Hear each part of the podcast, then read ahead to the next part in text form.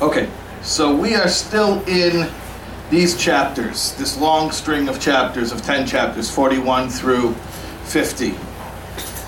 And we have done 41 and 42. And we're now on 43. Um, if you could sum up in two words what we are talking about in these chapters, what would those two words be? Yira and Ahava. Yeah, I like it. And two English words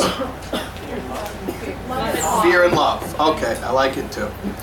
Now, if you were to make a full sentence summarizing what we've studied so far and what you what you what you understand we will be studying throughout the following uh, eight more chapters, what would be the full sentence?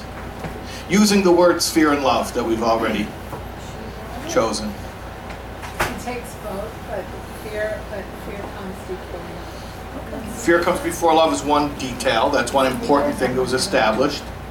Practical application of fear and love? Practical application of fear and love, it's not going to tell us so much how to do that because we know the practical application of fear and love is to act like one who fears God and loves Him. In other words, don't do what He doesn't like and do what He does like. So give me a different sentence. Use fear as the boundaries to sort of give birth to love. That's also a correct statement that fear, I like what you said, use fear as the boundaries to give birth to love. That was a great sentence. That's something that we learned in chapter 41, correct?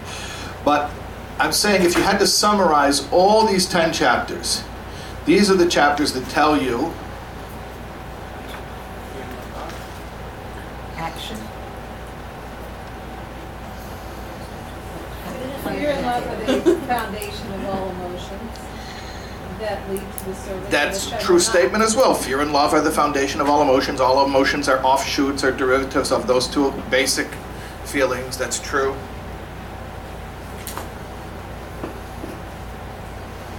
But what, what yeah, How to create feelings. how to create these feelings. Yeah, and since we already discussed how to create it, why don't you just fill it, fill that part in? Um,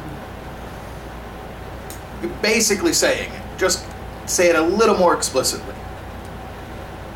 How to create emotion that leads How to action. how to create emotion that leads to action. I'm all, I'm I'm with this. Yeah. techniques to meditate, Techniques to meditate. to on meditate. Awe. On, on, on, So you're not meditating on the awe. and You're not meditating on the love. In order to feel. You're meditating on subjects. Also, maybe I'll, cre- To- uh, I'll also maybe uh, tweak that you said techniques. They're not really different techniques. There's one technique. Think. Sit there and think, or walk around and think, however you think best. They're not really different techniques, they're different subjects upon which to meditate in order to create emotion. And we know there are two basic kinds of emotion there's fear and there's love. And we know we do it with, with, with those emotions. We apply them to our behaviors. So, if we had to have a sentence that sums up the two chapters we've done already and the eight chapters that we're going to be doing, what would that sentence be?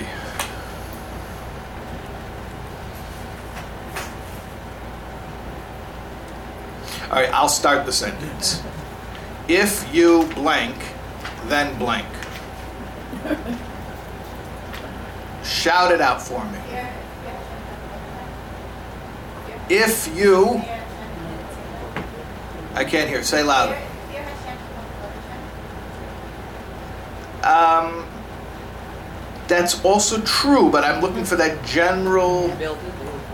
That's it. If you meditate on, um, you meditate on subjects that lead to fear, fear and awe of, and, and love of Fear and awe is redundant, by the way. Uh, Right? awe and love of Hashem. Yes. It will lead to emotions that then create, that then, then Affect um, alter your behavior. Yes, now say that smoothly and quickly, like you practiced it a thousand times last night. Okay. Okay? Say it, please. By meditating on subjects of awe and love, you will create emotions that lead to changed behavior. Oh, that was great. Ever hear that? Wonderful, yes. Wasn't that great? If you meditate on subjects that lead to awe and love, which are the two types of emotions, then you will experience increased awe and love, which will lead to changed behavior. So that was great. That was perfect. So basically, that sentence says, if you think it, you'll feel it, and then you'll do it. Uh-huh. Why didn't you just say that in the first place? So, what are we studying? We're studying stuff to think about. That's what these chapters are all about stuff to think about. All right, you want some more stuff to think about? Yeah? Okay, so chapter 43.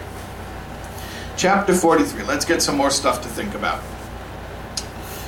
Chapter 43 starts like this. You know the old uh, paradox that if you don't have experience, you can't get a job, but if you don't have a job, you can't get experience. Okay. So our sages have told us, "Im ein yira in chochma." If there's no fear, there's no wisdom. They also told us, "Im ein ein yira." If there's no wisdom, there's no fear. So how do you get started? Seems impossible to get your foot in the door. When you try to get the chokhmah, they'll tell you, no, you, you got to have yira first. And then you try to get the yira, they'll tell you, no, you have to have chokhmah first. It's like uh, the guy who was in the desert. This is joke number 83, by the way. He was crawling through the desert and he sees an oasis ahead and he comes to the oasis and he asks for water and they say, oh, I'm sorry, we don't have water. We only, you know this one, right? We only sell ties, tie, neckties. So he says, oh, I don't need a tie, I need water. So he keeps crawling, he finds another oasis. He says, I I need water. They said, we don't sell water here, we only sell ties. He says, I don't need a tie, I need water. So he keeps crawling and he finds another oasis. He says, water. And they say, I'm sorry, sir, there's a dress code. We only serve people who are wearing ties. You never heard that one before? Okay. So you come to get the chokhmah and you need the yira. You come to get the yira, you need the chokhmah. What are we supposed to do? So what does yira mean? Yira is a relative term. Remember, with last class we were translating it in all types of ways. We called it awe and reverence, but we also called it fear, which is the more conventional translation. Um, we called it respect, those boundaries, the sense of boundaries. Uh, and I think we also refer to it as inhibition. Yira is just simple inhibition. Um, like you wouldn't do certain behaviors in public. Why? Because people are watching you, so you're socially inhibited. And uh, we said that counts. That that's that's a level of of yira. So yira is a relative term, and what we're talking about here when we say im ein yira ein chokhmah, that the prerequisite is yira, is as a low level yira. It's only that level that we described previously as inhibition. That you'll just be conscious of your behaviors, and therefore you won't do anything that would be displeasing to Hashem. That's it. It's not a heavy, major, intense emotion. We will talk about heavier, more major, more intense levels of yira later. But right now, it is just a simple level of yira which we equate with the feeling of uh, inhibition that one has in front of other people. And as you remember, we mentioned it twice um, once in chapter 41 and once in chapter 42, the story of Rabbi Yochanan ben Zakkai, who told his students, You should be as afraid of Hashem as you are afraid of people. And they marveled at that, and he said, Well, of course, everybody's inhibited when other people are watching, but who, uh, who thinks about the fact that Hashem is watching? So the, when we say, if there's no fear, there's no wisdom, that prerequisite fear we're talking about is a simple level of fear that's, that's very accessible. It's a lower level, which is just enough to keep you aware of your behaviors. Now, where do you get it from? Where are you going to get it from? Here's what he says. Oh, well, by, the way, let me just make sure everyone's with me. If you want an emotion, any emotion, where do you get it from? What I mean, what, according to what we've been saying so far. Your intellect. Yeah, intellect, your intellect. You, you meditate. Okay, we've been speaking about that since chapter three. Okay. So in this case, what do you meditate on? He says like this. You should think about the vastness of the universe. Remember, Yira, although the level of Yira we're speaking about here is a low level of Yira, Yira in general is a feeling of smallness, that I feel small. As opposed to ahava, love, which is expansiveness. Because when I'm feeling loving, I'm feeling magnanimous, I feel like stretching outward, I feel like doing something for my beloved. Yira is the opposite. Yira is, uh, I feel smaller. I feel um, insignificant. Which is also why Yira is related to respect, which is self containment. So, here, what are we talking about? We're talking about meditating on the vastness of the universe and just being reminded of how small we are. It, it, it, it's that classic moment where, you know, someone's lying out on the on the blanket on the on the grass at night and looking up in the sky and saying, "Wow, look how many millions of stars there are in the universe. Wow, look how vast it all is." Or standing at the edge of the Grand Canyon and just marveling at how big it is. And that's the meditation. Although he says here, don't just limit it at marveling at the vastness of the physical universe. You should also include the vastness of the spiritual universe. So you can think about the various different realms or planes of reality where the angels abide. But the main idea is you're just thinking about how big the world is, how big creation is, and that will put a sense of yira into you. That's it. That's the whole meditation. So the goal is to be uh, inhibited, and the the starting point is just to think about how big and vast and great creation is. Yeah. But couldn't meditating on how insignificant you are make one feel? So what does it matter if I eat kosher or or um, you know do any of the other mitzvot? Yeah, but I would counter. So what does it matter if you don't? If you're so insignificant, why do you have to get your way? well, to those who So obviously, you're feeling pretty significant if you're looking to pursue your own agenda. who can. Yeah. Well, if somebody says, you know, if I if I'm, what does it matter? I'm insignificant. Okay, so then follow the program. There's something else going on there as well. My, my, my point is not to dismiss the question, but to tell you that awe is not going to have any negative repercussions. Being in awe of Hashem is a good thing. It's a good thing. Realizing that I don't have to get my own way is a good thing. And that's basically the feeling that we're talking about here.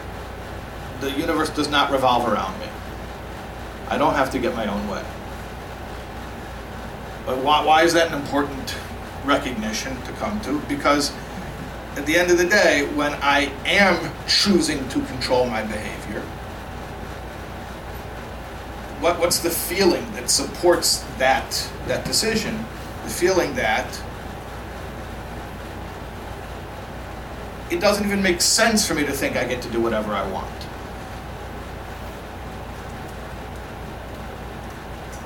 Why should I get to do whatever I want?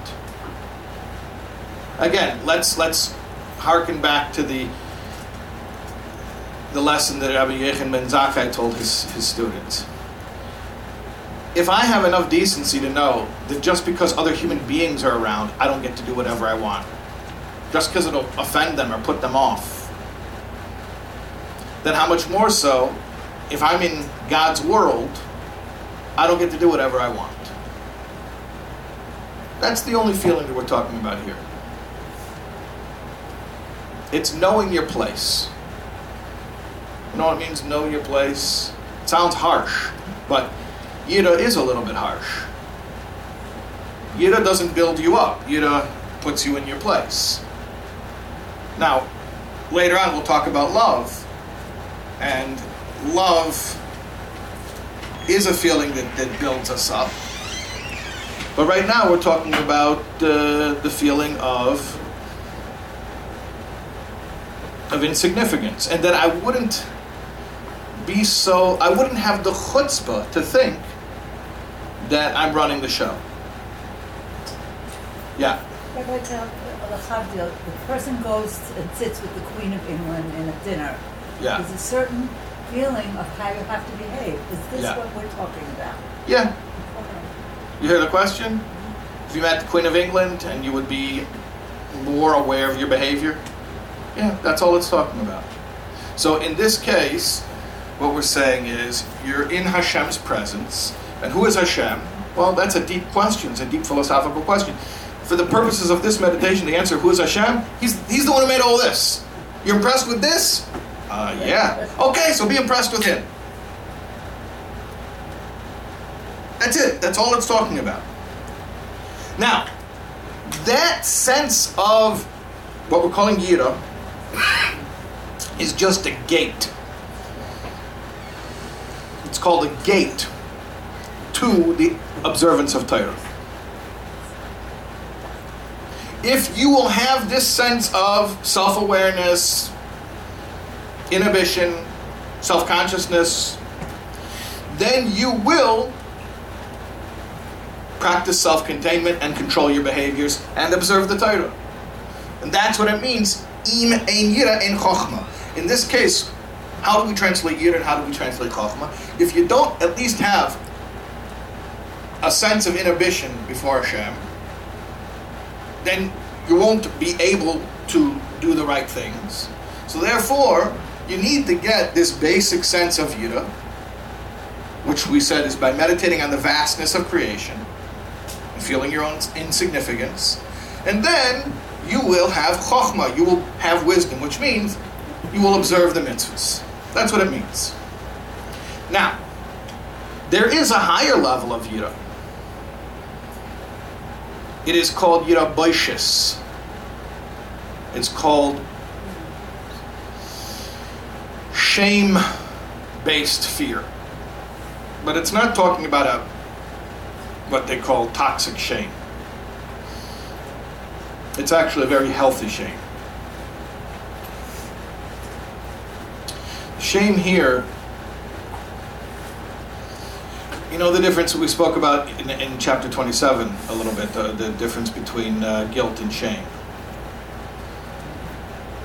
Guilt is about what I've done, shame is about who I am.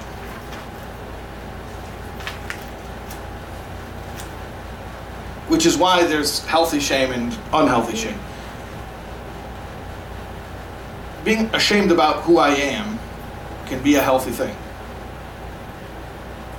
If being ashamed of who I am means I think that I'm inherently defective, that's obviously unhealthy. But if shame means it makes me uncomfortable to think that I'm taking up space in the midst of this infinity. That's a healthy shame. So, so it's not guilt about what I've done, it's shame about who I am. That's why you can be a perfect tzaddik and have this type of shame. I didn't do anything wrong. Just my being here is funny. Why am I taking up space? Why am I asserting my existence? This is so weird. He's everything. Let him be everything. Why am I encroaching on that?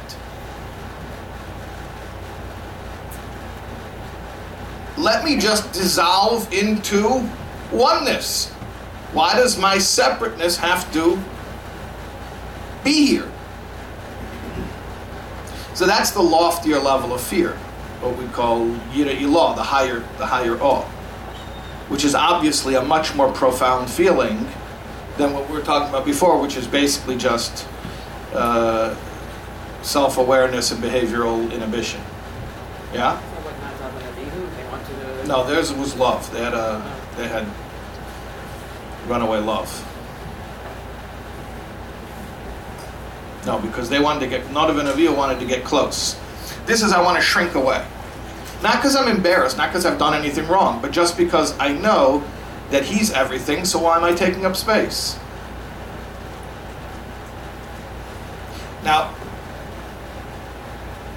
that is a level of awe that one really can only achieve after being perfectly observant of the Torah. And now we understand the two formulations of our statement about Yira and Chochmah. Im ein Yira ein Chochmah comes first. If you don't have the basic inhibition to be aware of your behaviors and to curb your behaviors based on Hashem's desires, then you won't have Chochmah, you won't be Torah observant. But then next, im ein chokhmah, if you don't live a life in accordance with His will, ein yira, you will not have that higher level of yira, which is that profound sense of insignificance and wanting to dissolve into His oneness. So, need, there's a lower level of yira, which allows you to do Hashem's will. And then there's a higher level of yira that comes about as a result of living according to Hashem's will.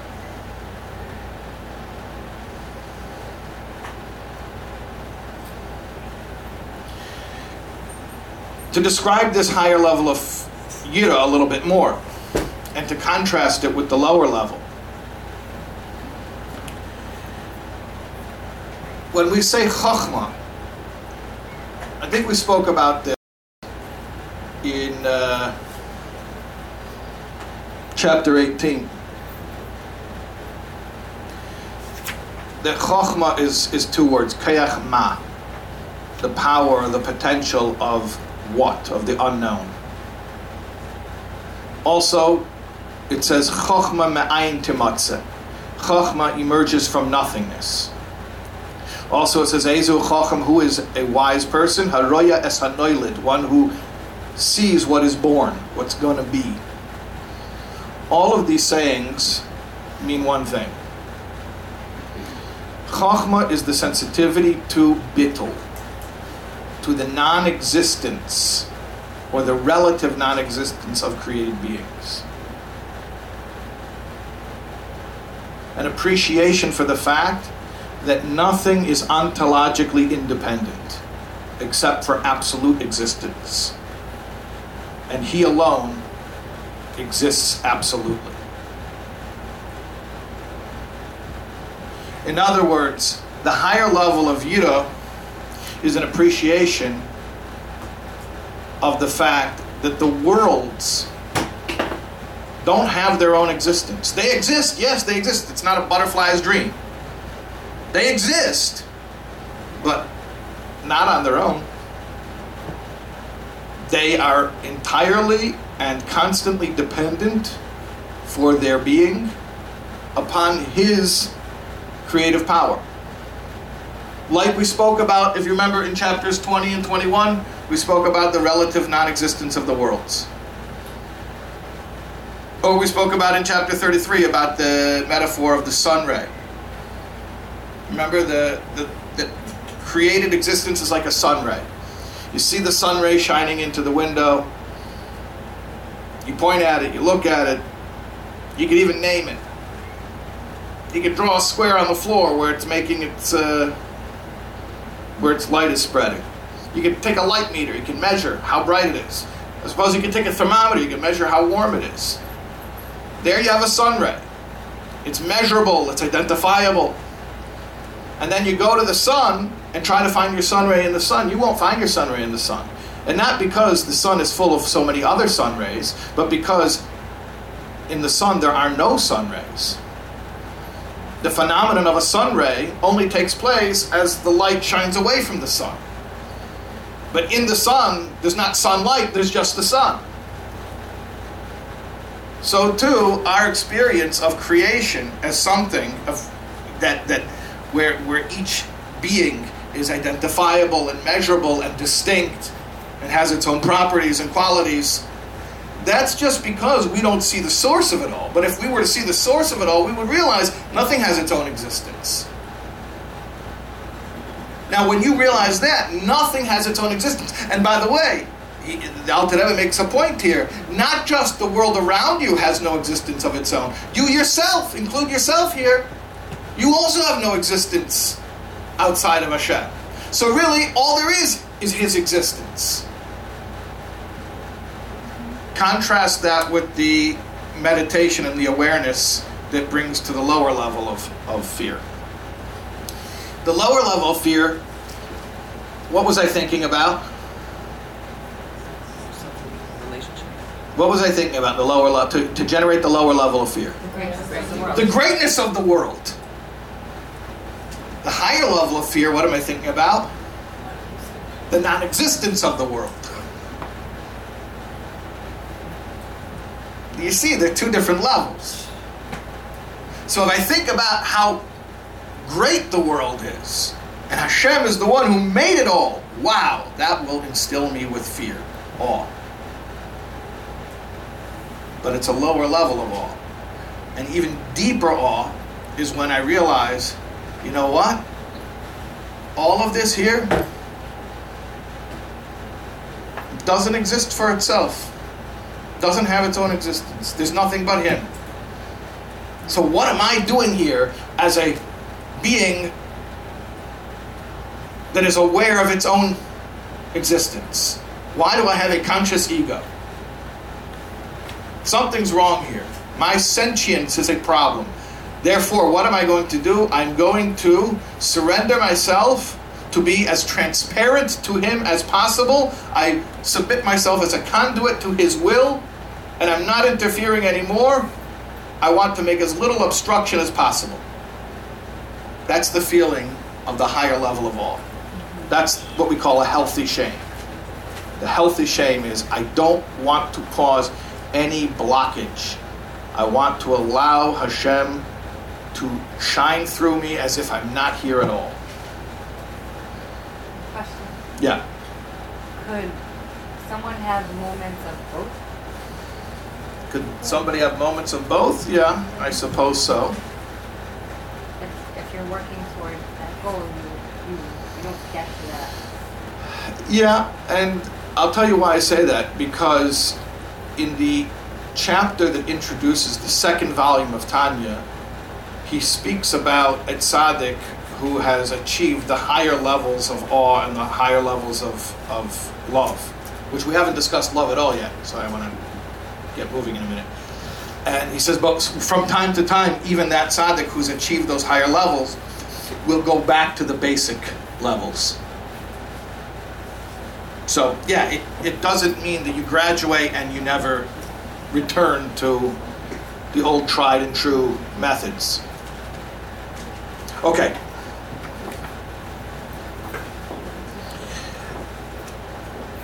I want to wrap up chapter 43 and then I want to see if I can even do chapter 44.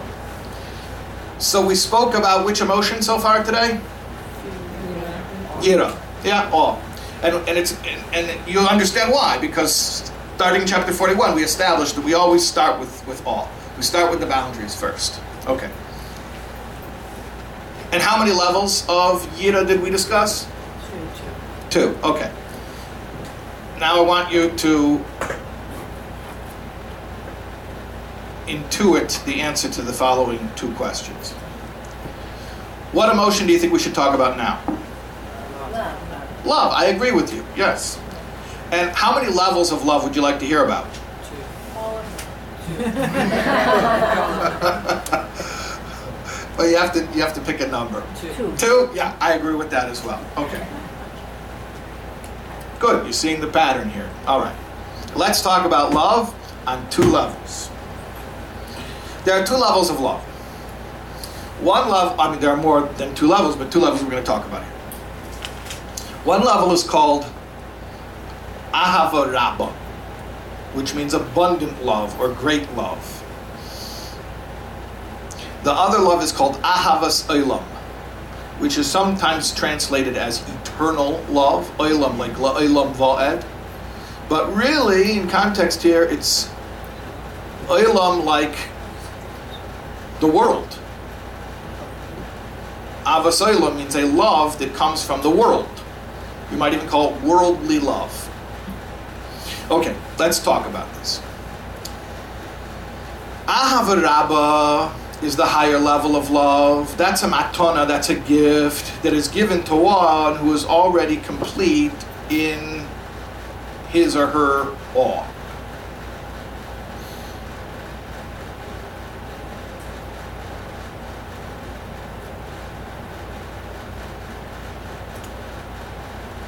That is something that really only true tzaddikim experience, and it is considered to be a bliss and a delight that is similar to what is felt by the soul in the world to come.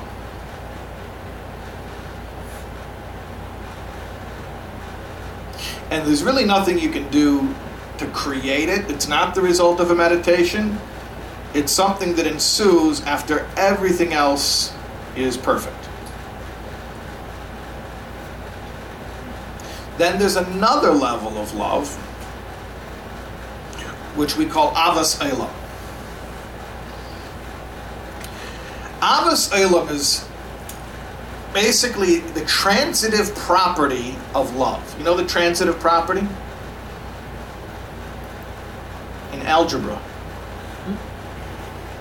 You didn't remember your algebra?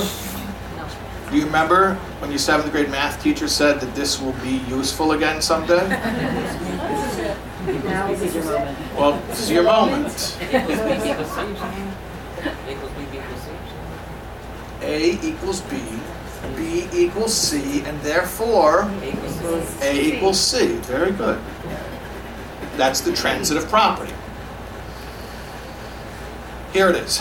I'll tell you a story actually. It's not even a story, it's just a little uh, vignette. It's not even a vignette, but uh, it's a thing that happened to me. Not even to me, I saw it happen. Okay. I remember this guy. There was a Farbrengen once in Crown Heights many years ago. And this guy was talking about how he became observant. And he said, You know, my favorite thing in life was Mel Brooks movies. Mel Brooks. It was just the greatest thing. And then one day it occurred to me you know who created Mel Brooks? that was his epiphany. Okay. Avos Salem is like this. Look at the world. Look at the world around you. See all the things that you love, that you are attracted to, that give you joy. You don't made all that stuff? So it's the transitive property of love. If you if you can relate to the worldly things you love, which we're assuming you do already, By the way, this meditation only works on somebody who already likes stuff. There's a there's a term, uh, ahedonism, or maybe it's anhedonism. Anhedon, anhedonism is the the, uh, the uh, lack of ability to take pleasure in anything. So if one would be anhedonistic, then this meditation would not work. But let's say you do have things that you like, even if it's Mel Brooks movies or if it's, you know, that first cup of coffee in the morning or new car smell, whatever it is, however trivial. You think about the fact that Hashem made that. And so, therefore, whatever love you have toward that, by all rights, should be directed toward Him. Let me ask you, by the way, do you see the similarity between the lower level of awe and the lower level of love? Look- looking around. You- You're looking around, yeah. Yeah, you are, yeah. At things, yeah. Recognizing how great the world is. You're looking at the world, yeah, and the world's greatness, yeah.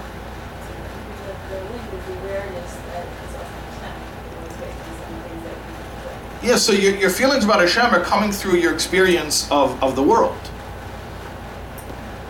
Now, really, we know that our experience of the world is really limited, that there's infinite reality beyond our experience of the world. But we're starting here on the lower level. The lower level is hey, I do have an experience of the world, I do have feelings about that experience. So I'm going to use them to generate feelings of awe of Hashem and love of Hashem.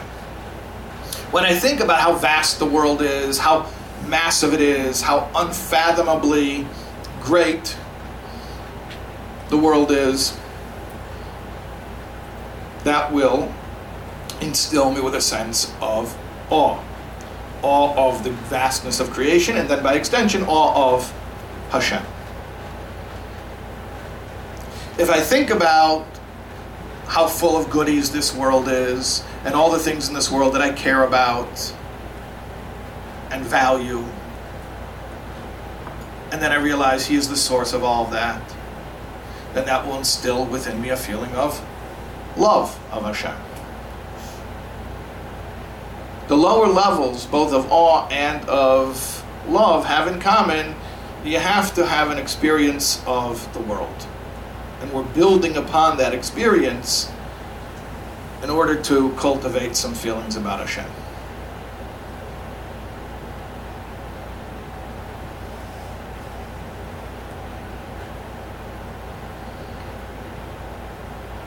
Finishes off chapter 43 by reminding us that the awe comes first.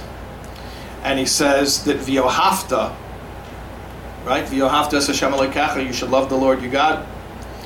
The word Viohafta is, you know the gematria of Viohafta? Vav is six, and Aleph is one, and Hey is five, and Vav, I mean, and, and Vase is two, and Hay is, and, and, and Tuf is 400. Viohafta. 419. 400, no, we should get, We got eight, eighteen. should get 414. Four forty. My accountant says 414. It is. Yeah? You got 414? Yeah, four fourteen. Okay. And then we have the word oir, which is light. Aleph, Vav, Reish. So Aleph is 1, and Vav is 6, and Reish is 200. So that's 217. Actually, I know Oyer off the top of my head is 217 because Oyer is the gematria of Roz, which means mystery. One who knows the mysteries has light, but that's not germane here. Oyer, light is, well, how much? Now I'm getting. What? 207. It's way beyond. 207, thank you. And Viahafta is 414. Okay, so this is a simple one. Divide 414 by 207. Two. Yeah, it's just two. It's a simple one. Yeah. V'yohavta is two times oir. It's very simple. Let me say it straightforward instead of confusing you all. Sounds like I'm trying to con you out of $20 right now.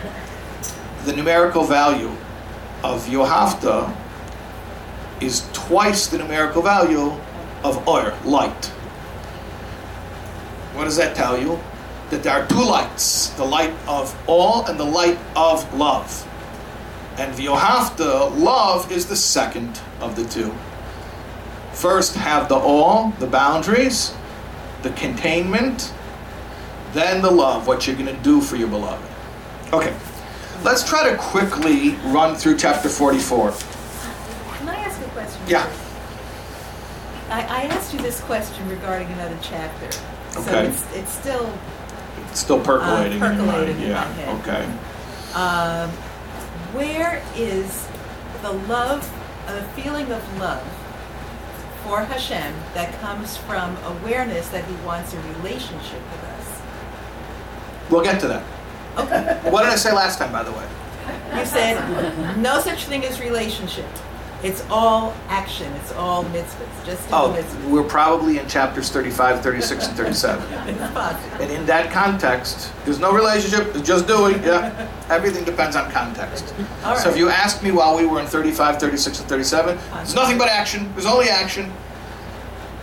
All context. At any rate, your question about the love of Hashem based on a relationship with Him Yes. is coming up. Good. Yes. okay. Chapter 44. Let's try to do it quickly. The truth is that there are many, many different types and levels of love. There's that verse in Eshes Chayil, Noide B'Sharim Baile. Her husband is known at the gates. So sha'arim, the gates, could also be shi'urim, the amounts. According to the amount of knowledge that you have, of das, focus and awareness, that's how much you will know your husband, meaning Hashem. So there are all types of degrees of these emotions, all depending on the degree of your focus on these meditations. We're going to discuss now, though, two specific types of love. Two more kinds of love. This is chapter 44. And these loves are interesting because both of them are sort of a combination of Avarabba and Avas Elam the two types of love we learned about in chapter 43. They're like Avarabba in the sense that you don't get it, it's given. And they're like Avasalam in the sense that they're intellectually generated. Well, that sounds like a paradox. How could it be that it's given to you, but you have to create it? So they're hybrid.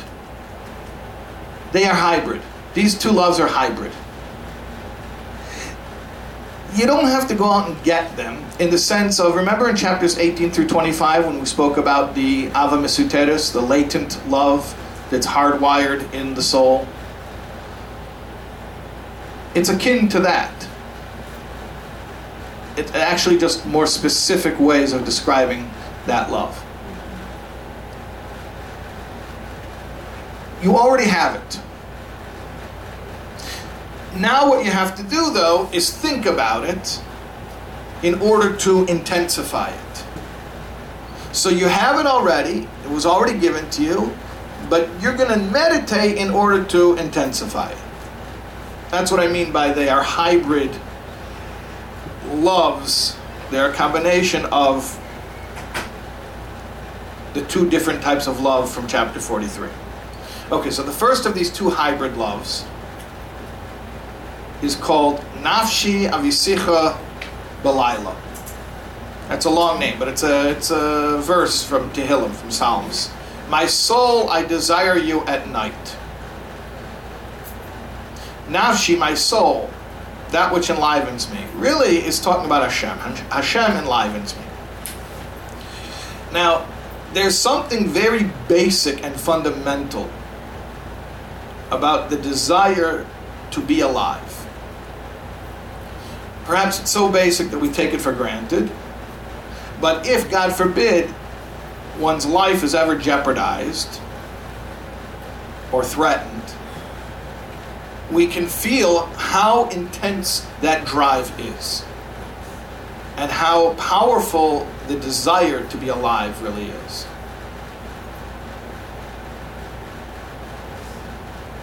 That's not something that you have to think about. That's something that is innate. We want to be alive. If somebody will take that basic innate drive to be alive. And that basic innate appreciation and enjoyment of life. And then meditate here comes the intellectual part of it meditate on the fact that that really means you are appreciating and enjoying Hashem's presence in your life. Then you will by again the transitive property we spoke about you will take the feelings that you already have for your own life and apply them to Hashem. By the way, I think this whole discussion is one that is complicated in our day and age.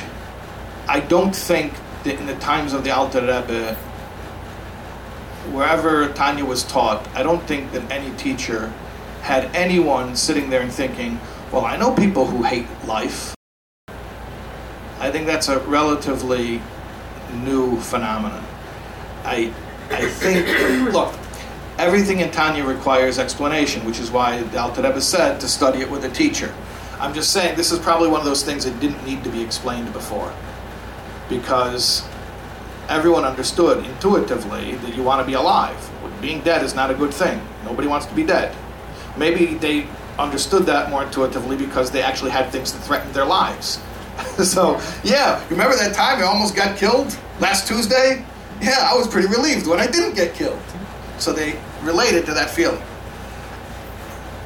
I, I'm only addressing this because I, I just know that in our day and age it comes up. People challenge the whole premise.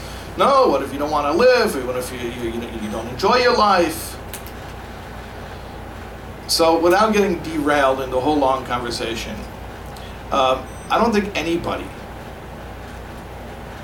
has any problem with being alive or dislikes being alive. I think that there are experiences that are painful that don't allow us to enjoy life. But life itself, obviously, everyone cherishes and values, inherently so, being alive. And if I could just enjoy my life, obviously I would. Obviously, I would like to do that. So, again, I don't want to get derailed into a whole long conversation, but suffice it to say that if you are wondering and thinking to yourself, well, hold on, what about people who, who find, find life painful? They don't find life painful. They find their pain painful, and it detracts from their ability to enjoy life.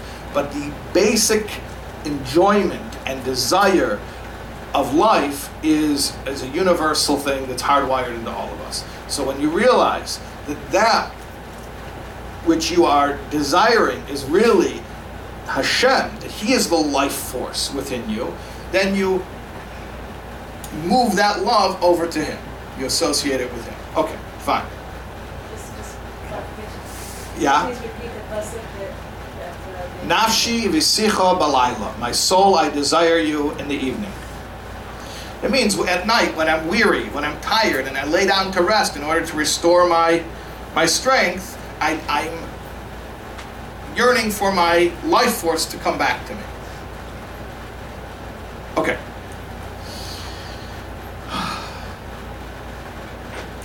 There's a second type of a love, which is also a hybrid love.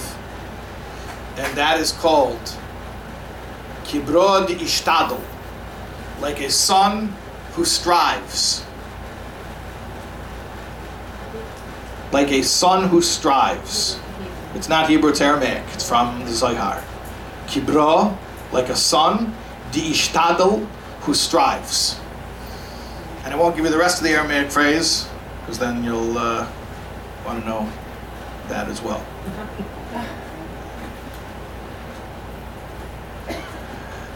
A son strives to please his mother and father out of filial piety.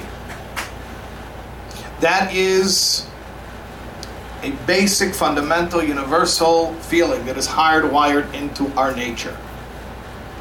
Again, it's similar to Nafshi Vesicha, the first hybrid love, where the, the, the basic desire is already there. So, too, the desire of a child to please his or her parents. And again, I'm not going to get derailed into a whole discussion about people today who say, well, I hate my parents. Okay, let's say you do. Anybody who truly feels that way about their parents is sad about that. Nobody says, I hate my parents and it doesn't bother me. Maybe somebody's parents made it very hard to want to please them. But that itself is the cause for grieving and loss. That I don't even feel like pleasing my parents. Why? Why is that something one grieves? Because it's a basic human desire to want to please your parents. Now, if you'll meditate on the fact that who is your real parent? Hashem. You will take, you will harness that feeling that's already there and you'll apply it to Him. So, what, what do these two loves of chapter 44 have in common? What they have in common is they're both hybrid. They have a little bit of innate quality to them. You don't have to go out and get it. But they also have a little bit of intellectual quality to them. You have to in- intensify them through meditation. That's what they have in common. How are they different? They're different like this. Nafshi v'sicha b'layla means I love Hashem as much as life itself. Kibrod di ishtadl means I love Hashem even more than life itself.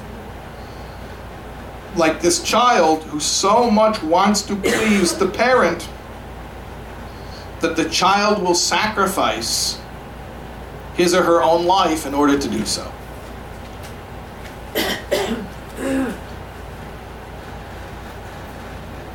Let's wrap it up here. He says, that's a lofty motivation. In fact, do you remember in chapter 10 when we're talking about tzaddikim and we mentioned kibrod yishtadl there in context of the higher level tzaddik?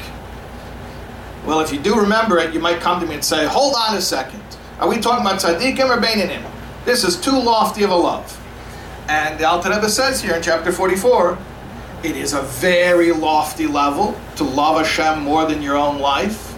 Nevertheless, because it's based on something that's hardwired within you, on some level, it's true already. So don't discount yourself, don't disqualify yourself. On some level, this feeling is real already. Last thing he says in chapter 44 is that you should remember that these two hybrid loves compared to the two loves from, or more specific, the, the second love in chapter 43 are generally speaking inferior. And I'll tell you why. Because the, these two hybrid loves from chapter 44, um, you can get by with minimal meditation because of the fact that they're based on emotions you already have. The love in chapter 43, the second type of love in chapter 43, which we call Avos Elam, that is entirely based on meditation. And therefore, if you have it, if you've done the meditation, that it's going to be more intense than these two loves. Let me let me sum it up very very very simply. Okay, um, we studied two chapters today, chapter 43 and chapter 44. We spoke about first two two levels of all the higher level and the lower level. Actually, first we spoke about the lower level, then we spoke about the higher level. We spoke about two levels of love, the higher level and the lower level. And then here in chapter 44, we spoke about two kinds of love that are a combination or a hybrid of the two kinds of love from chapter 43. The bottom line is which kind of love does the Alter Rebbe recommend to us to focus on? This is what I just want to make sure is clear, and then we're then we're all done. Which of all the four kinds of love that we've spoken about, which one should we focus on? Which is the most important to focus on? The second kind from chapter 43, the Avas Olam, the one that is purely a result of meditation. That's the primary one, that's the most important one, that's the one you're going to get the most mileage out of, and the one that is most likely to be most productive for you. Okay? All right. Thank you.